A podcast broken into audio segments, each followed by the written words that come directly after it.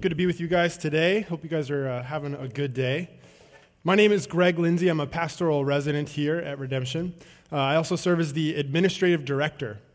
So, in that role, uh, I, I, oversee volunteer services on Sundays. You might have seen me running around frantically, uh, get the opportunity to serve with our volunteers every week. And I also uh, help with project management around the church. So I, I work with uh, a good majority of the staff and helping to move initiatives and, and ministries forward. In other words, uh, I'm the guy who gets excited and geeks out about uh, Excel spreadsheets and database automation and project management theories. I'm a real party animal. Um, so it's good to be with you guys today. Uh, if you have your Bibles, you can go ahead and take them out. We're going to be in Matthew 25. If you don't have a Bible, you can raise your hand, uh, and one of our ushers will give you a copy. Uh, and if you don't own a copy of the Bible, please keep, keep this one. It's our gift to you. So, again, we're going to be in Matthew 25 today. You guys can open it there and just save your spot. Today, we're going to talk about productivity. So, you hear that word, and maybe that's something you've never heard in a sermon before. Uh, but think about that word, productivity. What does it bring to your mind when you, when you hear that word? Maybe you hear that word, productivity, and it's, it triggers some sort of negative response. It's almost like nails on a chalkboard. You get a picture of your boss standing over you as you're working on stuff. Or maybe you're over here and you hear productivity uh, and it has positive uh, thoughts. You think about the satisfaction of checking off things on your to do list. I think ultimately both of those ideas uh, somewhat miss the mark of, of productivity as God sees it. And in the passage that we're looking at today, the, the parable of the talents, we're going to be asking two big questions. First, we're going to ask Does God care about us living product, productively? Does he care about us living our lives in a way that is productive? And if so, uh, what does uh, productivity that is centered on the gospel look like? What is gospel driven or gospel centered productivity? Before we, we get uh, into it today, would you guys go ahead and bow your heads and pray with me? Jesus, we thank you for another day. God, we thank you for your word, uh, for the truth, Lord, that you are true and eternal joy. We pray, God, as we enter into your text today, that we would feel conviction uh, where we need to feel conviction, and that we would f- understand the weight of responsibility of stewarding your kingdom and understand uh, the joy that awaits us at the end of this life. Jesus, be with us today. We love you. It's in your name we pray. Amen. So, a little bit of context here before we jump into Matthew 25.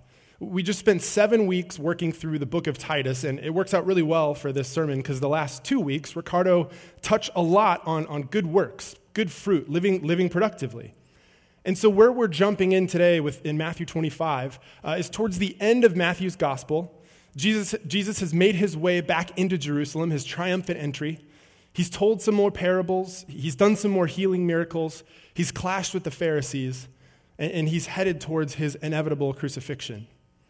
And, and where we pick up in Matthew 24 uh, is Jesus alone with his disciples. And they finally pull him aside in a private place and they ask him, Jesus, you, you say you're going to return. You say you're coming back. What does it look like? What are signs of your return? And what are we supposed to do until then?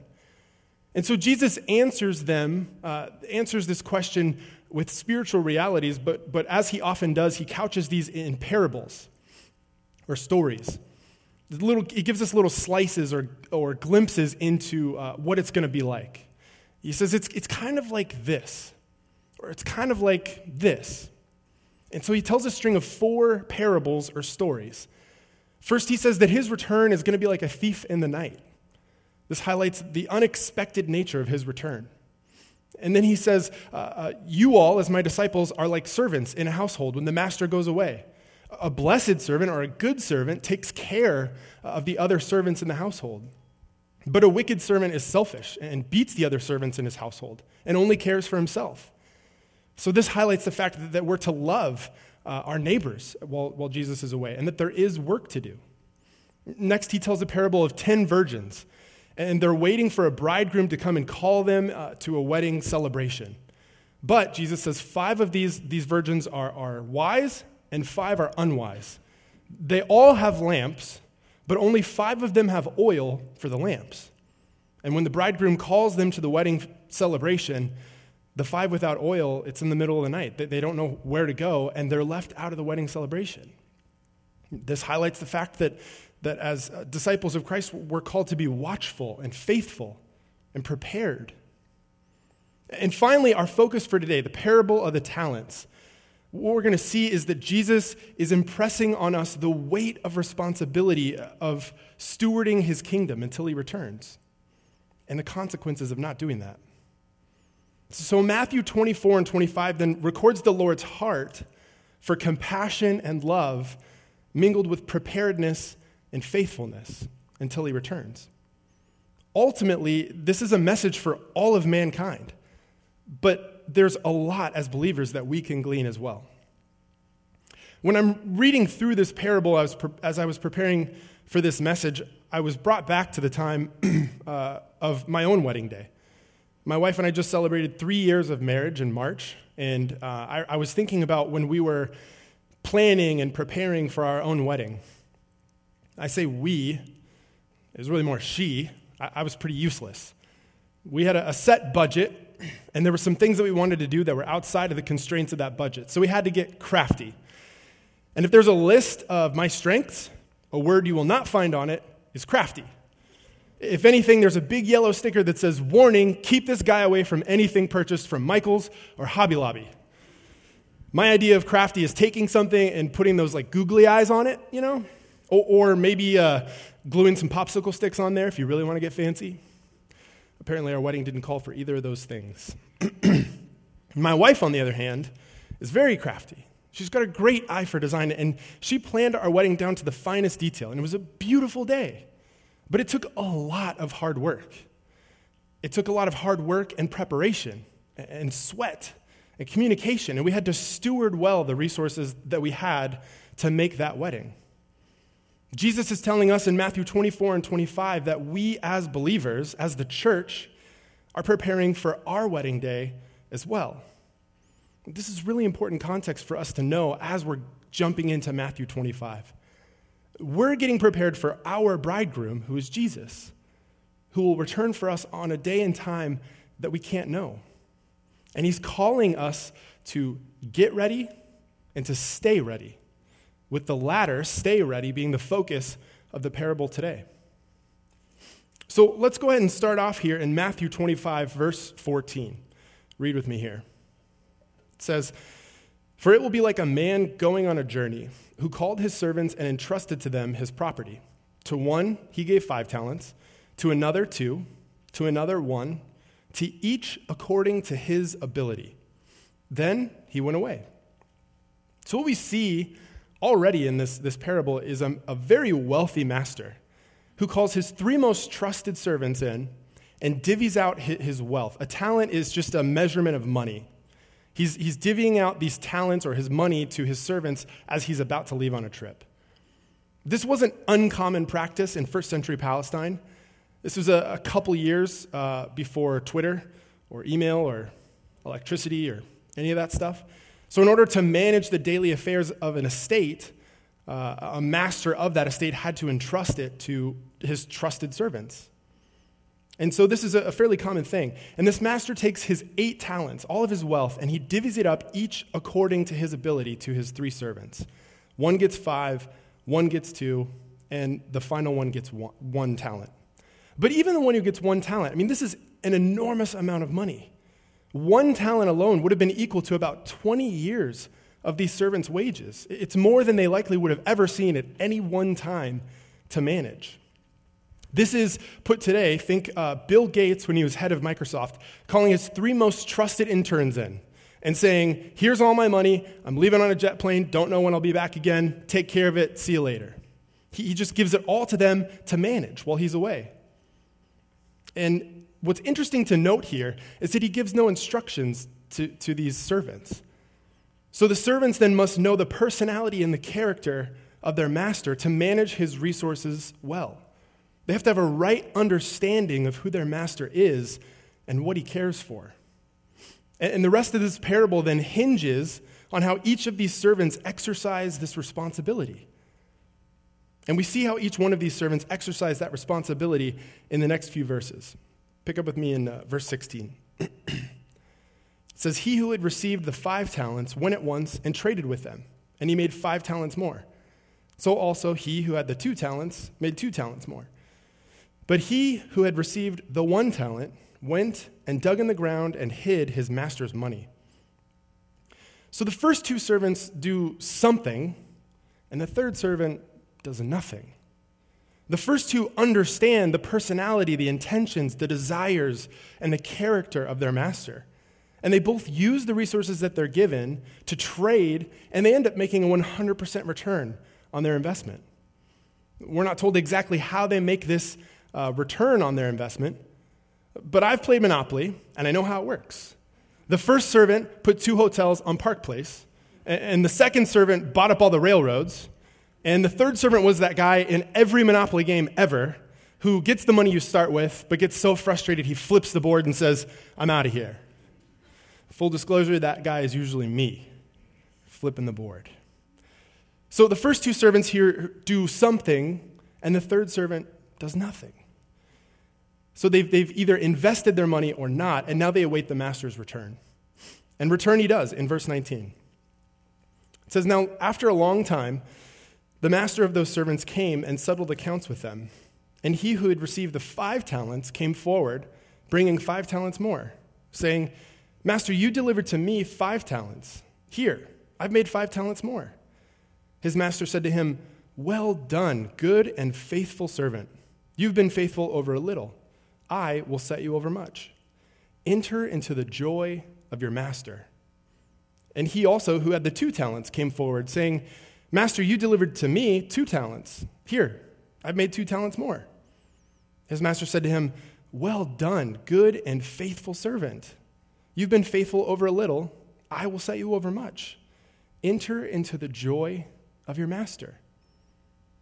So we see here uh, a very loud hint that the master definitely expected these servants to do something with the talents that they were given. Because uh, immediately on his return, he settles accounts with them. He goes to see what they did.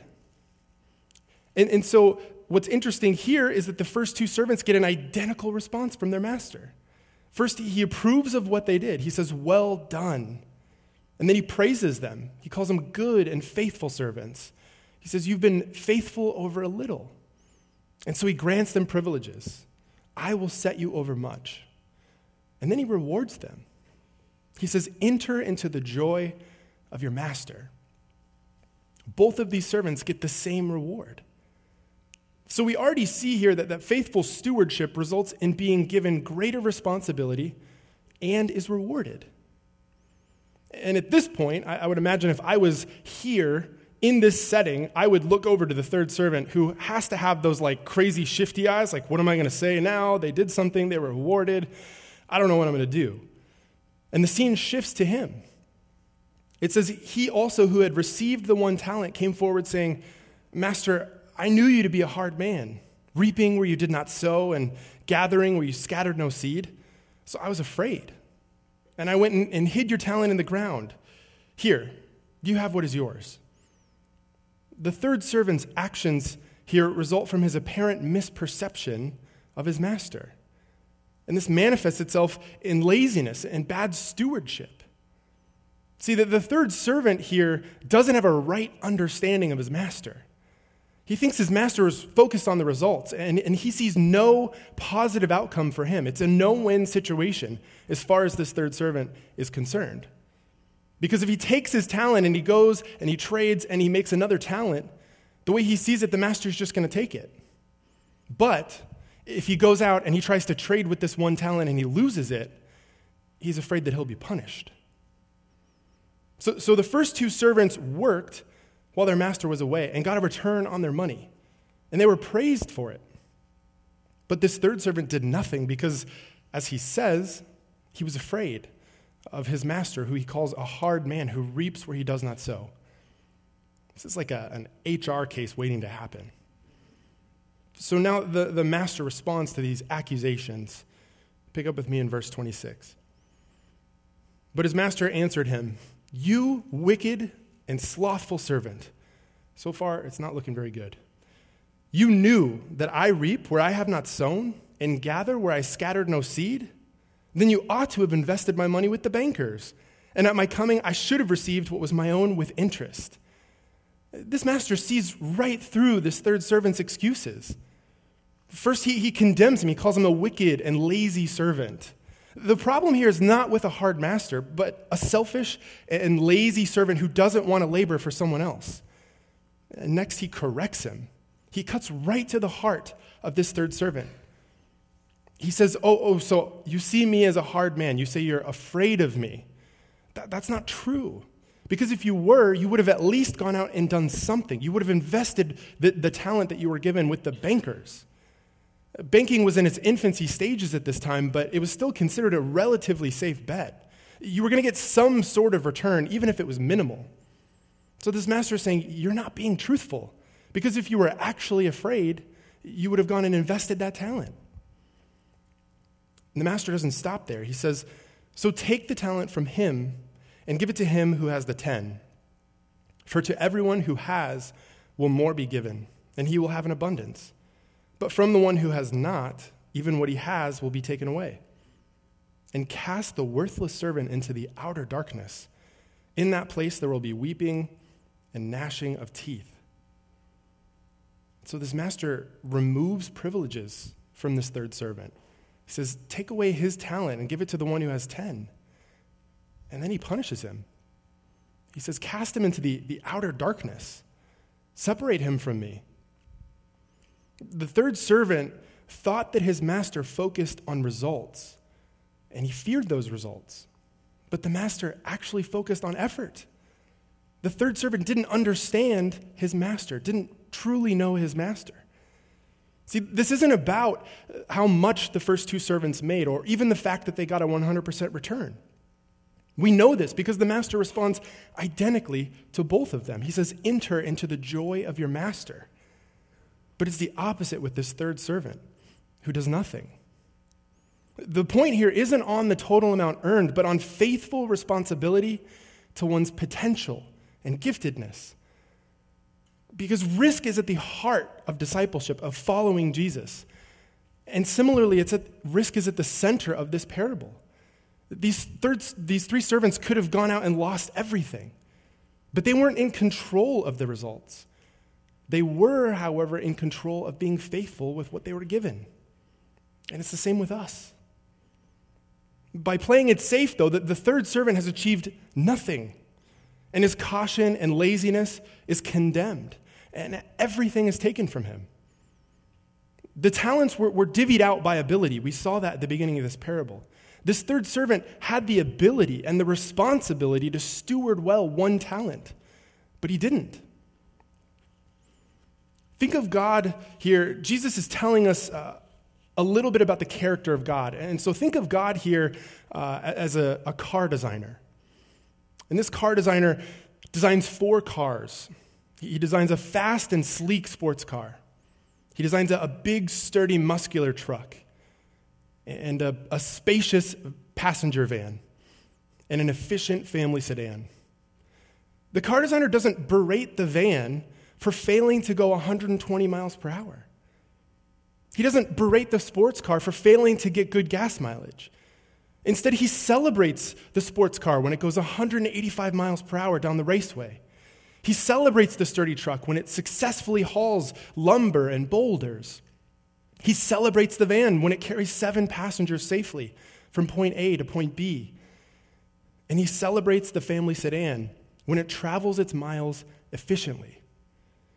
Each car is pleasing when it performs the task that suits its design. Raw power matters little. The Lord is pleased with us when we do what we can with what He's given us. But the punishment here isn't just taking away of a talent. The third servant is, is thrown outside, he's, he's cast into utter darkness. Jesus relates in this parable that in this darkness there, there's weeping and gnashing of teeth. Like the other parables where Jesus uses this language, he's highlighting the contrast between those whose eternal destiny is salvation in the presence of Jesus and eternal separation from him. Jesus is saying that the third servant represented someone who was never a true follower of God. We know that because he doesn't have a right understanding of who his master is. That's evidenced through his words and his inaction. The first two servants are true disciples, the third is not. So a person's faithfulness is evidence as to whether he or she is truly one of Jesus' own. As followers of Christ, we must teach that right productivity is part of being a follower of Jesus. And it's a testimony of one's love and trust uh, of Jesus as Lord. So there's a universal application here to all of mankind because God created all of mankind with resources of time and possessions, gifts, abilities, talents, wealth, relationships, opportunities, communities. Everything we have comes from God, and it belongs to Him. So we are responsible for using those resources. The third servant has an incorrect understanding of the master, and so he's, he's lazy and he's selfish. If you're here today and you would say by your own words that you're not a Christian, this passage begs a big question. It leaves a big tension. Because Jesus here is saying, if you're with me, this is what your life looks like. But if you're not with me, this is where your life is headed. This passage invites you into a relationship with Jesus. These first two servants entered the joy of their master, and the third servant was separated from it. From a bird's eye view, then Jesus is discussing eternal destinies here. And it's through Jesus that we find true and eternal joy. And this passage begs you to consider that. But if you're here and you would say that you are a follower of Jesus, we're not off the hook either. Because we see in this parable that God cares about productivity. And we have the most valuable resource of all the Word of God. So, in believing and knowing our Lord and applying His Word as good stewards, we're a blessing to others. And the value of what we do multiplies. We're still accountable to the Lord for the use of His resources. There is a message for, for us in this parable today, and that's that God does care about our good works and productivity. But it's not based on results, it's based on effort. We see that God cares about productivity in this parable, but also in Matthew 5:16. Jesus says, "Let your light shine before others, so that they may see your good works and give glory to your Father who is in heaven." Good works here being all that we do in faith Literally, everything. Jesus is saying that, that through the way you live your life, people see and meet God. Through the conversations that you have with people and sharing the hope you have in the gospel, people see God. This is an immensely uh, huge gift that we have. Secondly, Paul says in Ephesians 5 15 to 17, look carefully then how you walk, not as unwise, but as wise, making the best use of the time because the days are evil. Therefore, do not be foolish, but understand what the will of the Lord is. Paul is saying, understand your Lord, understand God, know who He is, know what His will is, make the best use of your time. We're called to be intentional in the way we live our lives. And Paul here isn't just saying to be wise in spiritual things, but in all things, in how we live and operate in the world. And finally, in Genesis 1:28, God says, Be fruitful and multiply, and fill the earth and subdue it, and have dominion over the fish of the sea, and over the birds of the heavens, and over every living thing that moves on the earth. Thus, in being productive, we're not only obeying God, but we're imitating Him. So, this parable leaves us with, I think, two big takeaways the so what's of this parable. First, I think we need to know God. This seems easy, but we never get it. We never arrive. We're always learning more about God. We all start at this place, whether we would say that we're a follower of Jesus or not. And we often we have to keep coming back here.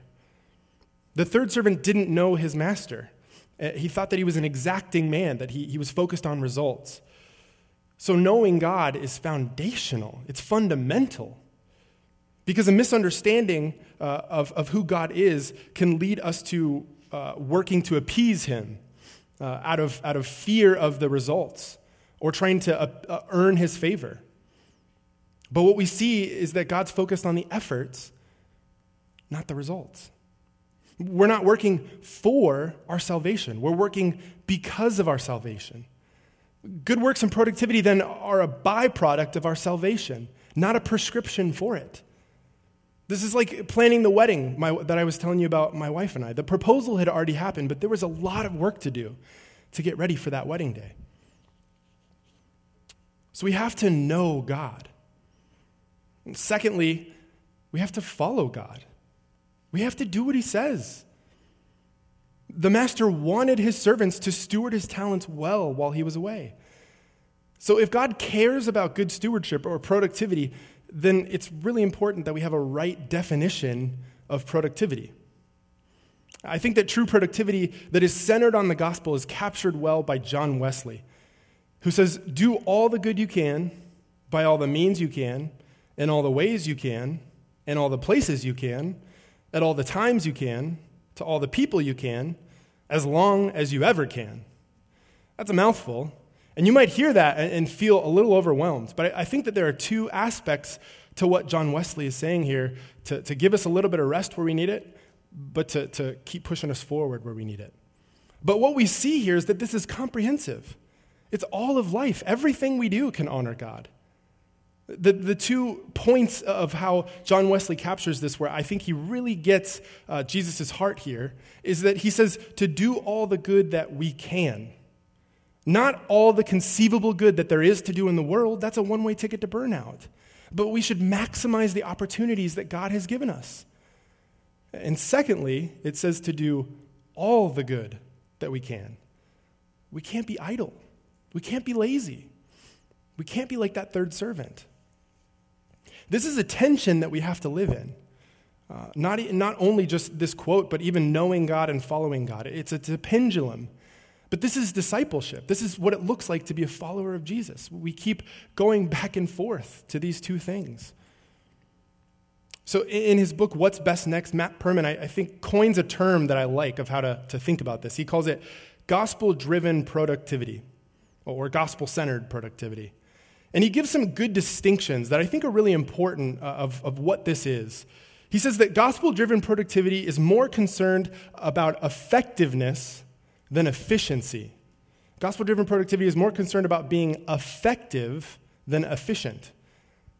The author of this book tells a story about when he was an insurance claim adjuster. And he wanted to work excellently, and he, it seems like he has a little bit of a competitive streak. And so he um, went to this house to do an insurance claim, and he has to document everything, take photos. So he shows up to this house, and, and the guy answers the door and is kind of confused, like, oh, okay, yeah, come on in. So he's taking photos of this house, like, really, really fast. He gets back to the office and starts uploading the photos. And the boss comes by and he's like, hey, great job. You did that really fast.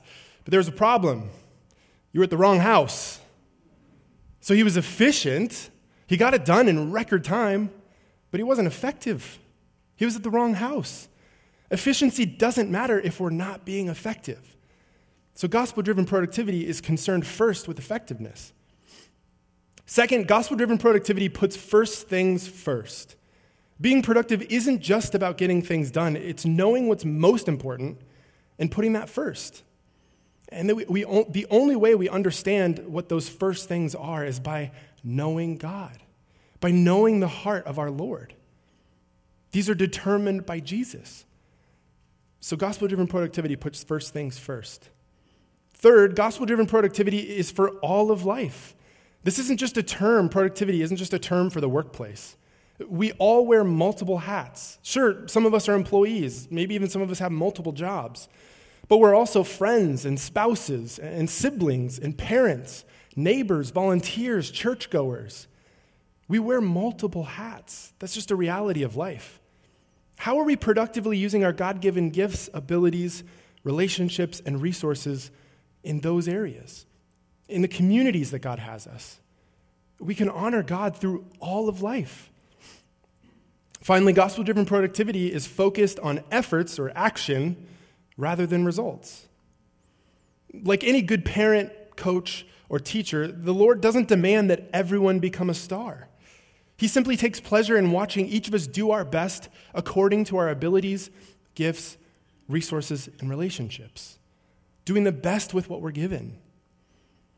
Inaccurate views of God can skew this productivity and cause it to occur or not for the wrong reasons. Instead, Jesus is calling us to productivity for the right reasons, not because of fear of failing or trying to earn God's favor. The truth is that the Lord has given much to a great majority of us in here talents, resources, gifts, abilities, ta- uh, opportunities, relationships. If the Lord then has shown us no ordinary generosity, he expects no ordinary service in return.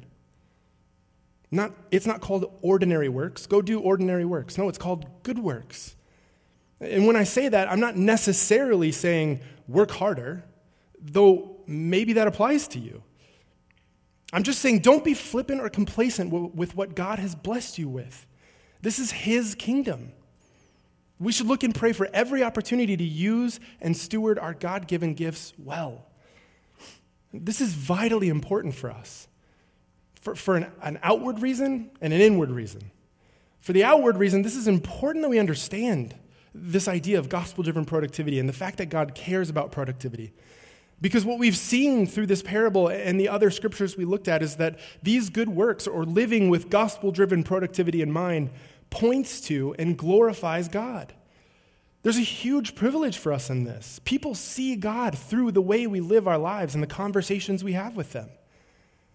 But secondly, and, and maybe even more importantly, this is vital that we understand this because it reminds us of the true meaning and purpose of life, which is to love, serve, and glorify God, who first loved us. The truly meaningful and purposeful life is one focused on Jesus and living out of the truth that, that He first loved us. This is the first and foundational purpose and meaning to our lives, not those other things. Everything else is shifting sand. Economies rise and fall, jobs change, relationships change, money comes and goes. Things, nothing is the same in this world. But what we know is that Jesus never changes and neither do his promises. We root ourselves then in Jesus because when everything else has gone, on our very worst days, Jesus is there. And because of this, we're free to live here and now and to act in the mission that he's called us in until that, that day in the future when we hear him say to us, Well done, good and faithful servant. Enter into the joy of your master. Amen? Let's pray.